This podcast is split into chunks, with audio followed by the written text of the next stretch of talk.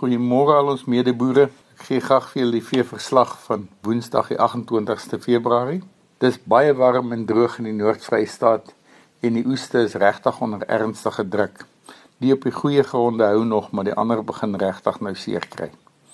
Dan 'n interessante afleiding wat ons moet maak van die beeskip wat hier in die Kaapse hawe aangekom het. Moet ons aanvaar beeste in Brasil is nog goedkoper as hier En 'n ander ding wat ons moet ernstig oor bekommer is dat die DBV na dit gaan regkry om lewende diere se uitvoere te beperk en dit sal 'n groot tragedie vir ons almal wees. Maar die derde belangrikste ding is om Beefmaster geluk te wens met hulle groot deurbraak na Saudi-Arabië en dit gaan regtig op die ou end aan ons almal 'n groot verskil maak en ons hoop dis 'n groot sukses.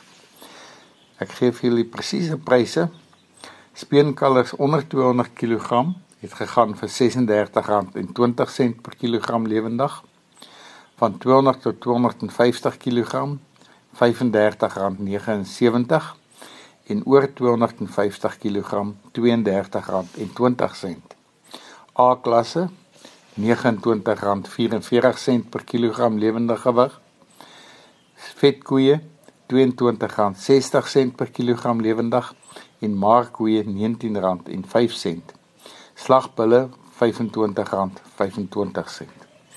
En vanaf die skaapmark stoorlammetjies tel so 'n bietjie op en ek dink dit te doen met die antisipasie op die sojalande.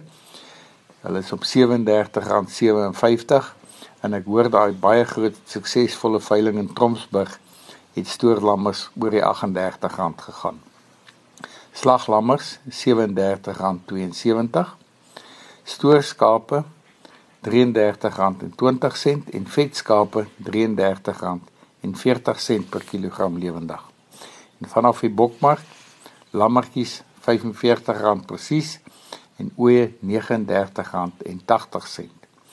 En indien ons van enige verdere hulp kan wees, skakel ons maar enige tyd na 08280 75961 of jy kan gaan na www www.vleisprys.co.za.